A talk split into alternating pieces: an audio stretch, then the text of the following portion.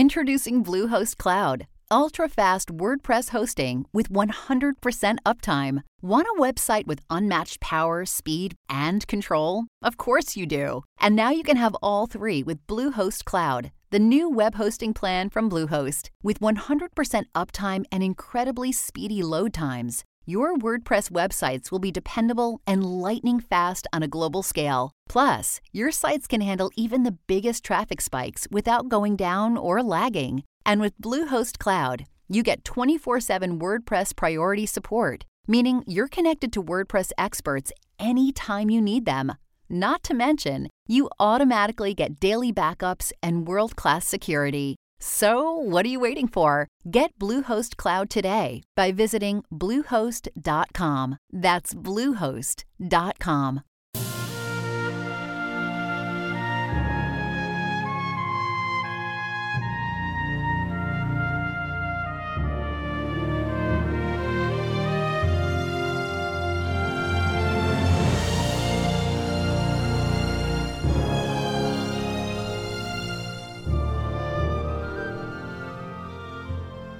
Welcome back, everyone, to 1001 Stories for the Road. This is your host, John Hagedorn, and today, Chapter 18 from Mr. Standfast, The Underground Railway. And now, our story. This is the story which I heard later from Mary. She was at Milan with the new Anglo-American Hospital when she got Blenkiron's letter. Santa Chiara had always been the place agreed upon, and this message mentioned specifically Santa Chiara, and fixed a date for her presence there. She was a little puzzled by it, for she had not yet had a word from Ivery, to whom she had written twice by the roundabout address in France which Bonemarets had given her. She did not believe that he would come to Italy in the ordinary course of things, and she wondered at Blenkiron's certainty about the date.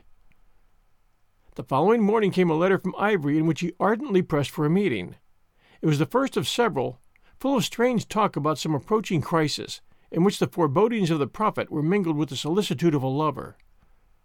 "The storm is about to break," he wrote, "and I cannot think only of my own fate. I have something to tell you which vitally concerns yourself. You say you are in Lombardy. The Chiavagno Valley is within easy reach, and at its head is the inn at Santa Chiara, to which I come on the morning of March 19th. Meet me there even if only for half an hour. I implore you. We have already shared hopes and confidences, and I would now share with you a knowledge which I alone in Europe possess.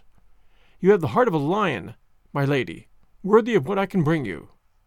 Wake was summoned from the Croce Rossa unit with which he was working at Vicenza, and the plan arranged by Blenkiron was faithfully carried out.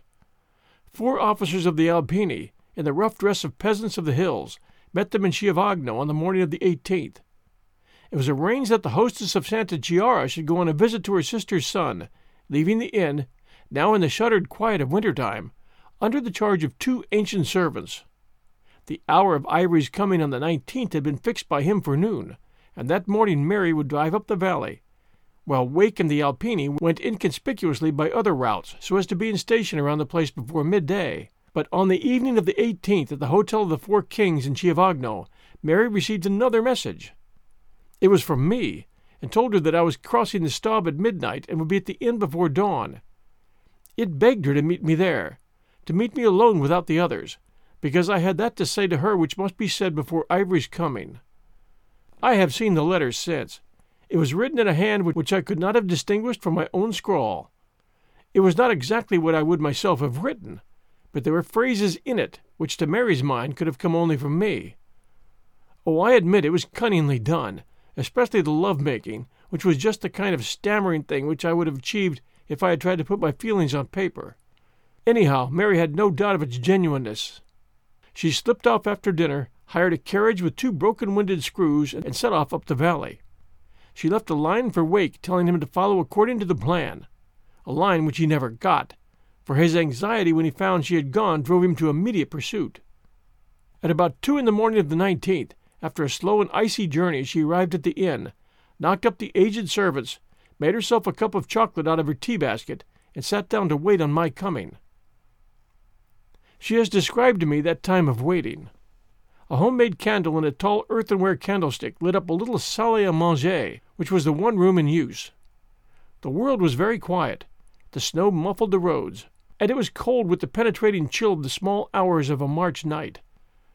Always, she has told me, will the taste of chocolate and the smell of burning tallow bring back to her that strange place and the flutter of the heart with which she waited. For she was on the eve of the crisis of all her labors. She was very young, and youth has a quick fancy which will not be checked. Moreover, it was I who was coming, and save for the squall of the night before, we had had no communication for many weeks. She tried to distract her mind by repeating poetry, and the thing that came into her head was Keats' Nightingale, an odd poem for the time and place. There was a long wicker chair among the furnishings of the room, and she lay down on it with her fur cloak muffled around her. There were sounds of movement in the inn. The old woman who had let her in, with the scent of intrigue of her kind, had brightened when she heard that another guest was coming. Beautiful women do not travel at midnight for nothing. She also was awake and expectant. Then quite suddenly came the sound of a car slowing down outside. She sprang to her feet in a tremor of excitement. It was like the Picardy Chateau again, the dim room and a friend coming out of the night. She heard the front door open and a step in the little hall, and she was looking at Ivery. He slipped his driving coat off as he entered, and bowed gravely. He was wearing a green hunting suit which in the dusk seemed like khaki, and, as he was about my own height, for a second she was misled. Then she saw his face, and her heart stopped. "You!" she cried. She had sunk back again on the wicker chair. "I have come as I promised," he said, "but a little earlier. You'll forgive my eagerness to be with you." She did not heed his words, for her mind was feverishly busy. My letter had been a fraud, and this man had discovered our plans. She was alone with him, for it would be hours before her friends came from Chiavagno. He had the game in his hands, and of all our confederacy, she alone remained to confront him. Mary's courage was pretty near perfect, and for the moment she did not think of herself or her own fate. That came later. She was possessed with poignant disappointment at our failure. All our efforts had gone to the winds, and the enemy had won with contemptuous ease. Her nervousness disappeared before the intense regret, and her brain set coolly and busily to work. It was a new Ivery who confronted her, a man with vigor and purpose in every line of him and the quiet confidence of power. He spoke with a serious courtesy. "The time for make-believe is past," he was saying. "We have fenced with each other. I have told you only half the truth, and you have always kept me at arm's length. But you knew in your heart, my dearest lady, that there must be the full truth between us some day, and that day has come. I have often told you that I love you. I do not come now to repeat that declaration.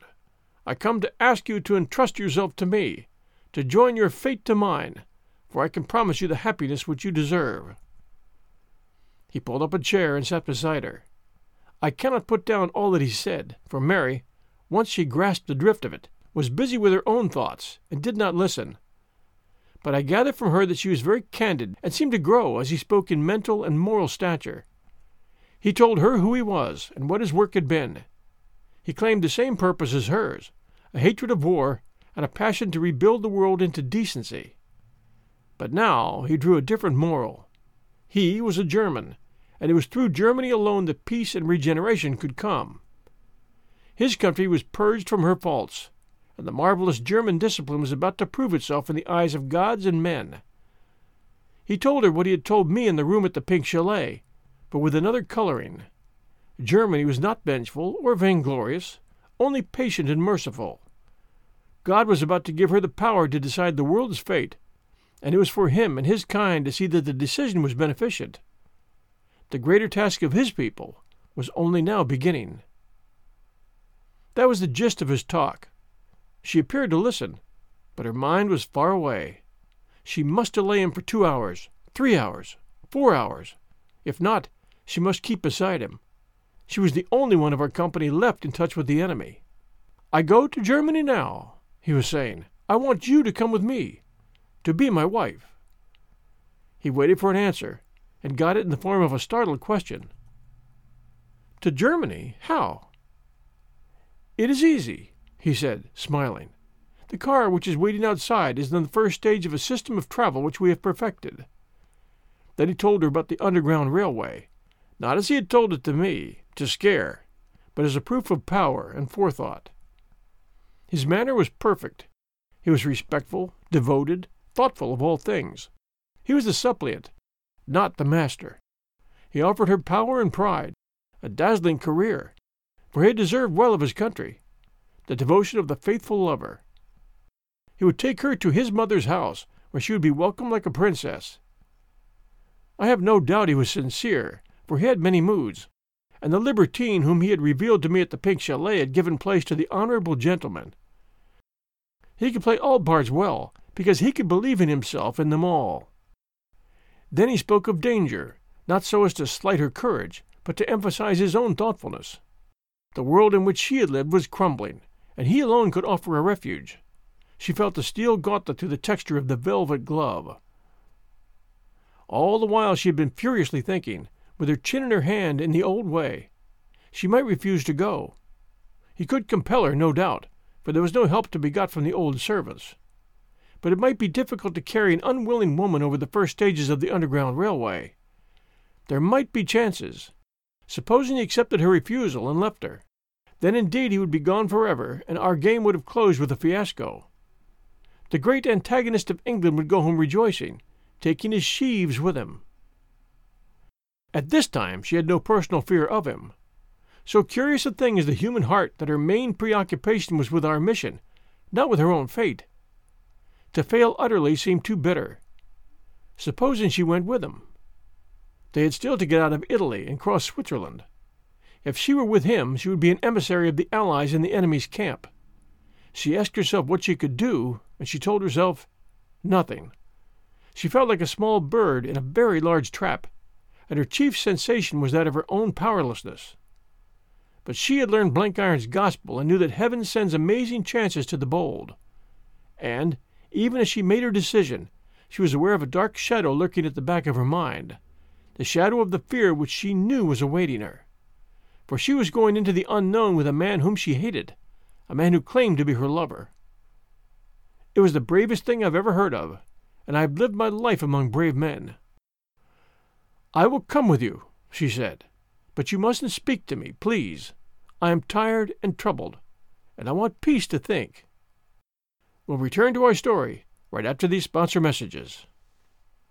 Support for this podcast and the following message come from Corient. Corient provides wealth management services centered around you. They focus on exceeding your expectations and simplifying your life. Corient has been helping high achievers just like you enjoy their lives more fully, preserve their wealth, and provide for the people, causes, and communities they care about. As one of the largest integrated fee-only registered investment advisors in the U.S., Corient has deeply experienced teams in 23 strategic locations. Corient has extensive knowledge spanning the full spectrum of planning, investing, lending, and money management disciplines. Leverage Corient's exclusive network of experts to craft custom solutions designed to help you reach your financial goals, no matter how complex they may be. Real wealth requires real solutions. For more information, connect with a wealth advisor today at Corient.com. That's Corient.com. Corient.com. And now, back to our story. As she rose, weakness came over her, and she swayed till his arm caught her. "I wish I could let you rest for a little," he said tenderly, "but time presses. The car runs smoothly, and you can sleep there." He summoned one of the servants, to whom he handed Mary. "We leave in 10 minutes," he said, and he went out to see to the car.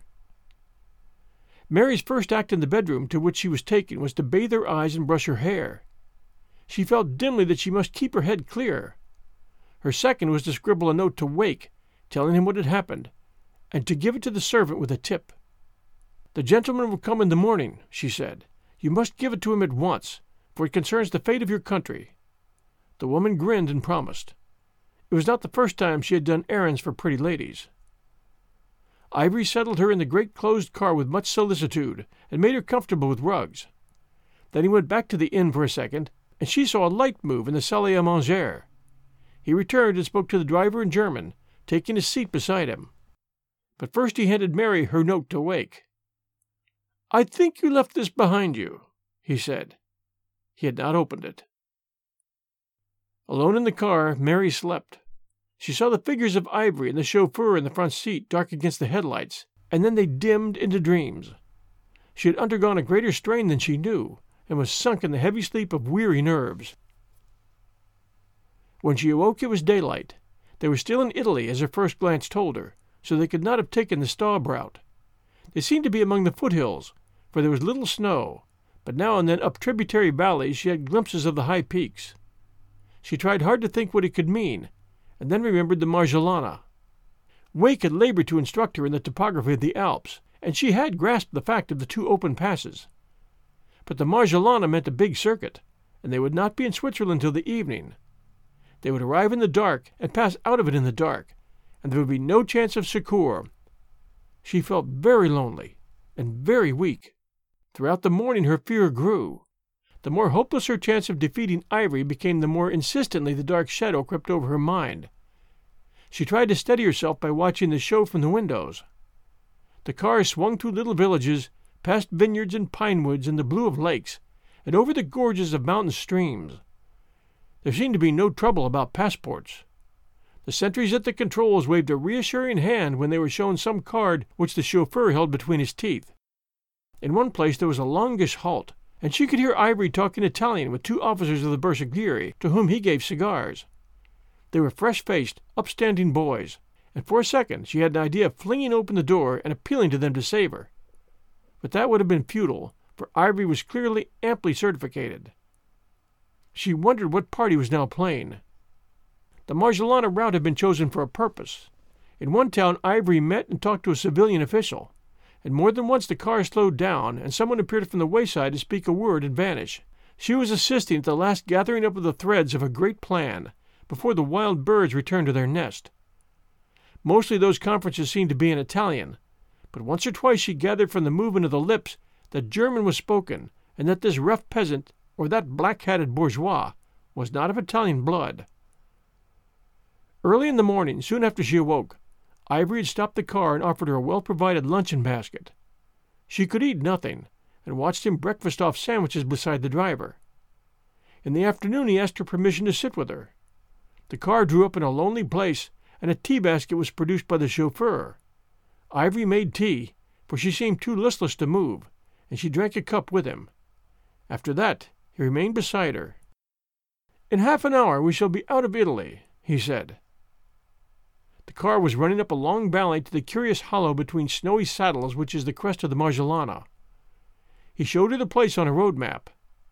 As the altitude increased and the air grew colder, he wrapped the rugs closer around her and apologized for the absence of a foot warmer.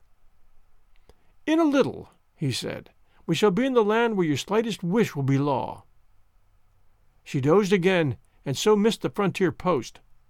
When she woke the car was slipping down the long curves of the Weiss Valley before it narrows to the gorge through which it debouches on the Grünewald. "We are in Switzerland now," she heard his voice say. It must have been fancy, but it seemed to her that there was a new note in it. He spoke to her with the assurance of possession. They were outside the country of the Allies, and in a land where his web was thickly spread. "Where do we stop tonight?" she asked timidly. "I fear we cannot stop. Tonight also you must put up with the car. I have a little errand to do on the way, which will delay us a few minutes, and then we press on. Tomorrow, my fair one, fatigue will be ended." There was no mistake now about the note of possession in his voice. Mary's heart began to beat fast and wild. The trap had closed down on her, and she saw the folly of her courage. It had delivered her bound and gagged into the hands of one whom she loathed more deeply every moment, whose proximity was less welcome than a snake's. She had to bite hard on her lip to keep from screaming. The weather had changed, and it was snowing hard, the same storm that had greeted us on the call of the swallows. The pace was slower now, and Ivery grew restless. He looked frequently at his watch, and snatched the speaking tube to talk to the driver. Mary caught the word Saint Anton. "Do we go by Saint Anton?" she found voice to ask. "Yes," he said shortly. The word gave her the faintest glimmering of hope, for she knew that Peter and I had lived at Saint Anton. She tried to look out of the blurred window, but could see nothing except that twilight was falling. She begged for the road map, and saw that so far as she could make out they were still in the broad Grünewald Valley, and that to reach Saint Anton they had to cross the low pass from the Staubthal. The snow was still drifting thick, and the car crawled along. Then she felt the rise as they mounted to the pass. Here the going was bad, very different from the dry frost in which I had covered the same road the night before. Moreover, there seemed to be curious obstacles. Some careless wood cart had dropped logs on the highway, and more than once both Ivery and the chauffeur had to get out to shift them. In one place there had been a small landslide which left little room to pass, and Mary had to descend and cross on foot while the driver took the car over alone. Ivory's temper seemed to be souring. To the girl's relief, he resumed the outside seat, where he was engaged in constant argument with the chauffeur. At the head of the pass stands an inn, the comfortable hostelry of Herr Kronig, well known to all who clamber among the lesser peaks of the Staubthal. There in the middle of the way stood a man with a lantern. "The road is blocked by a snowfall," he cried. "They are clearing it now. It will be ready in half an hour's time." Ivery sprang from his seat and darted into the hotel. His business was to speed up the clearing party, and Herr Kronig himself accompanied him to the scene of the catastrophe. Mary sat still, for she had suddenly become possessed of an idea. She drove it from her foolishness, but it kept returning. Why had those tree trunks been spilt on the road? Why had an easy pass after a moderate snowfall been suddenly closed? A man came out of the inn yard and spoke to the chauffeur. It seemed to be an offer of refreshment, for the latter left his seat and disappeared inside. He was away for some time and returned shivering and grumbling at the weather, with the collar of his greatcoat turned up around his ears. A lantern had been hung in the porch, and as he passed Mary saw the man.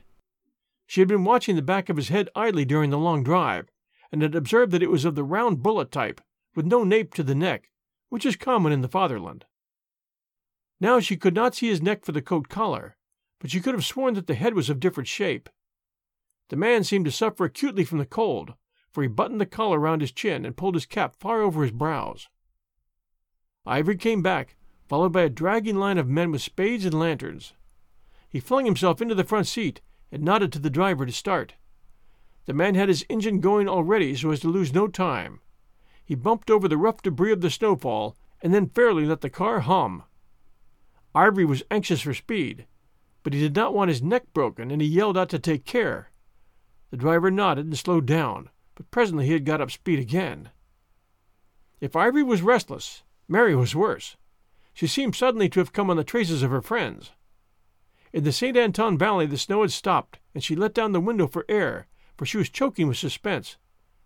The car rushed past the station, down the hill by Peter's cottage, through the village, and along the lake shore to the Pink Chalet. Ivery halted at the gate. "See that you fill up with petrol," he told the man. "Bid Gustav get the Daimler and be ready to follow in half an hour." He spoke to Mary through the open window. "I will keep you only a very little time. I think you had better wait in the car, for it will be more comfortable than a dismantled house. A servant will bring you food and more rugs for the night journey." Then he vanished up the dark avenue. Mary's first thought was to slip out and get back to the village, and there to find someone who knew me, or could take her where Peter lived. But the driver would prevent her, for he had been left behind on guard. She looked anxiously at his back, for he alone stood between her and liberty. That gentleman seemed to be intent on his own business. As soon as Ivory's footsteps had grown faint, he had backed the car into the entrance and turned it so that it faced toward Saint Anton. Then very slowly it began to move. At the same moment a whistle was blown shrilly 3 times. The door on the right had opened, and someone who had been waiting in the shadows climbed painfully in. Mary saw that it was a little man, and that he was a cripple. She reached a hand to help him, and he fell onto the cushions beside her. The car was gathering speed. Before she realized what was happening, the newcomer had taken her hand and was patting it. About 2 minutes later, I was entering the gate of the Pink Chalet. Thanks for joining us for Chapter 18 of Mr. Standfast by John Buchan. Next week, Chapter 19 and The Cage of the Wild Birds. If you enjoy these episodes, please do send us a review for 1001 Stories for the Road. We love to get reviews, and here are a few recent ones for you. Excellent when the story is good. 5 stars. I loved both Tarzan's, Huck Finn, and some others, but it seems the worst choices are also the longest. How many more weeks is Mr. Standfast going to drag on? So little real plot development comes through on books like this one when it has to be chopped up into like 1,000 pieces. When reading it for yourself, stories like Standfast can be good because you can devour it at a pace fast enough to make it enjoyable. But really, this one's been dragged out far, far too long into too many small bits. But thank you for your overall effort, sir. You are to be commended for your work. Down from Guitar Bird, Apple Podcast, U.S. And this one, Can't Wait Till Monday, 5 stars. I used to not be a big fan of Mondays for the usual reasons. Now it's become one of my favorite days. It's the day the 1001 podcasts come in. I'm subscribed to them all. Your voice is very pleasant, and I really enjoy most of the books and stories that you read. And I am a big fan of Anne of Green Gables at 1001 Greatest Love Stories. Thank you so much for your podcast. Down from Evbex, Apple Podcast, U.S. And this one, great work, 5 stars. Thanks for the great story added with the spice of your voice and tone. These stories help me relax from all-day work and stress. All the very best for you podcasting. Hope more from you. Bye. Down from a keen listener, Apple Podcast, India. And this one, simply the best storyteller. 5 stars. John has the best collection of stories and classic books to listen to. Great voice and true to the original book. Irish Gal 333, Apple Podcast, U.S. And simply the best. I wait for each week's installment like a little kid waiting for Christmas. What a great podcast. Down from Philip D.A., Apple Podcast, U.S. And this one, my favorite of all podcasts. Great stories, read by the best. 5 stars. Down from Mark Snyett, Apple Podcast, U.S. And this one, 5 stars, Sherlock. Fantastic. Down from KKNGOKAS, Apple Podcast, Denmark. And this one, 10 out of 10, 5 stars. I really enjoy the good old classic stories as well as the great narration. Keep 'em coming. Down from Man from the North, Apple Podcast, Canada. Thank you all so much for taking the time to write these reviews. It helps new listeners find us, and we appreciate them very, very much. And to that first reviewer, this story's been heating up pretty well, and I'm finding it extremely enjoyable, and I'm glad I stuck with it. And I know our listeners are too. But it's a great story, very well written. Everyone, please take care, stay safe, and we'll be back next Sunday night with Chapter 19, The Cage of the Wild Birds. See you then.